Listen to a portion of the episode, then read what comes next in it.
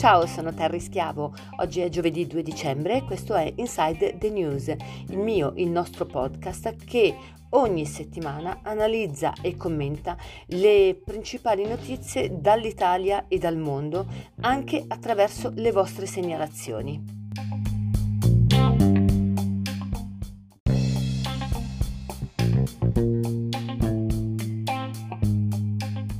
La prima notizia che andiamo a commentare è l'entrata in vigore del Super Green Pass da lunedì 6 dicembre, tra multe e controlli e numerosissimi dubbi. Il primo dubbio, quello che è, mm, sta alimentando il dibattito in questo periodo, è proprio l'effettiva eh, capacità di fare controlli, che altro non potranno essere che controlli a campione, perché sarà mh, mm, realmente quasi impossibile controllare 7 milioni di italiani che sono assolutamente contrari a questo provvedimento senza contare anche i moltissimi Green Pass falsi che ci sono in circolazione e da tanto, tantissimo tempo. Bisogna anche aggiungere che eh, l'entrata in zona gialla del Friuli Venezia Giulia e la probabile entrata in zona gialla, se non addirittura arancione, del Trentino Alto Adige da lunedì ha già fatto scattare numerosissime disdette eh, per le prenotazioni delle festività natalizie e, e per il Capodanno. Questo significa un gravissimo calo di fatturato è un mancato guadagno per numerose attività. Che cosa succederà da lunedì 6 dicembre? Eh, sanzioni fino a 1000 euro per chi entrerà in ristoranti, bar o altri luoghi, eh, tra i quali cinema, teatri, palestre, eh, piscine al coperto senza presentare il certificato verde rafforzato o anche per chi salirà mh, mm, su bus, treni o aerei senza il Super Green Pass. Eh, ricordo anche che dal 15 dicembre entra in vigore l'obbligo vaccinale per docenti, sanitari e forze di polizia.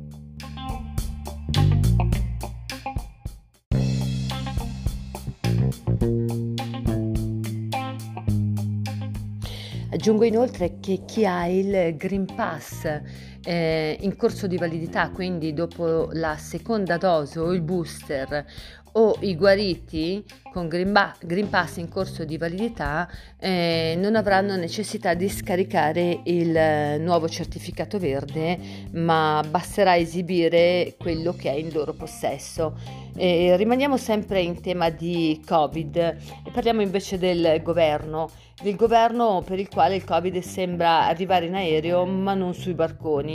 Eh, questo perché il ministro della salute Roberto Speranza ha deciso, eh, come notizia di questi giorni, di chiudere i nostri aeroporti ai voli provenienti dal Sudafrica e da altri sette paesi,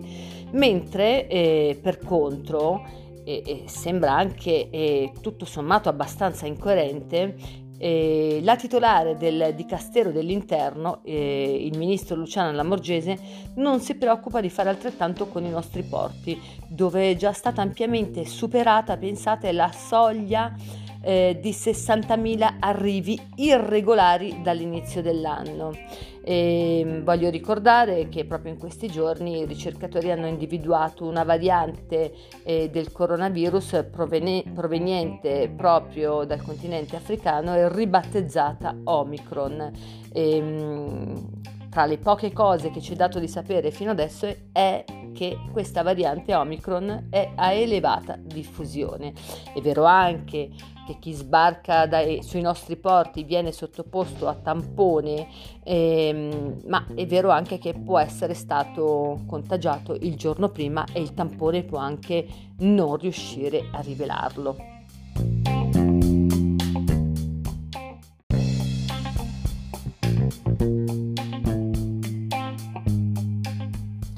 Ora cambiamo completamente argomento e parliamo del, um, del linciaggio che è partito oh, proprio in questi giorni nei confronti del tifoso ristoratore che ha palpato la giornalista Greta Beccaglia ehm, fuori dallo stadio. Bene, eh, la giornalista ha denunciato questa persona per eh, violenza sessuale e c'è chi lo definisce solo un gesto irrispettoso, eh, ma c'è anche chi in realtà ha fatto partire un linciaggio con minacce nei confronti di, di questo tifoso fiorentino che ha chiuso la sua attività ed è scappato in un luogo segreto perché ha paura anche per la sua famiglia e per sua moglie.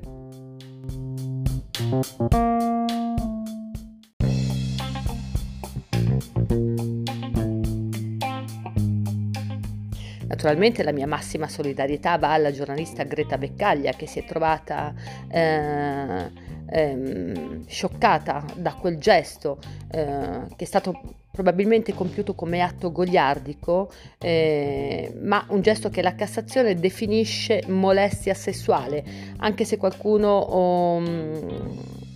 lo declassa come gesto irrispettoso. Eh, quello che però io non concepisco e che anche molti di voi mi hanno fatto notare che non c'è alcuna giustificazione al linciaggio eh, sui social eh, attraverso minacce e insulti. Lo stesso linciaggio che è scattato anche per altri due casi, il caso di Luca Morisi che era stato accusato ingiustamente e indagato per spaccio e cessione di stupefacenti, quando invece la, la Procura ha chiesto l'archiviazione del caso perché non vi fu reato, tant'è che i due ragazzi rumeni che si trovavano con lui quella sera hanno poi confessato che la droga dello stupro l'avevano portata loro. Ecco, anche in questo caso Luca Morisi fu vittima di un uh, linciaggio ingiustificato e deplorevole, atto gravissimo secondo me. Lo stesso identico linciaggio eh, che ha preso forma attraverso le minacce che sono arrivate all'indirizzo di Casagrillo, minacce di morte gravissime. È vero che i ragazzi Ciro Grillo e i suoi amici dovranno andare a processo e rispondere di questo presunto stupro e che sarà poi la magistratura a emettere sentenza, perché se effettivamente verrà stabilito che hanno violentato uh,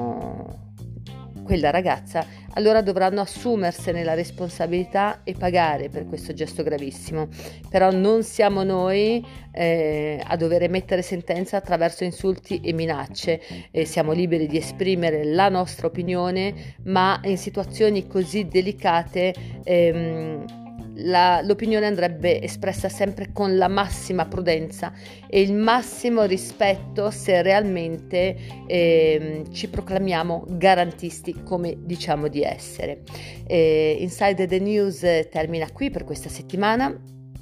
Ci diamo appuntamento alla settimana prossima con eh, le notizie più rilevanti che mi, segnala, mi segnalerete eh, via email a terry.schiavo-outlook.it.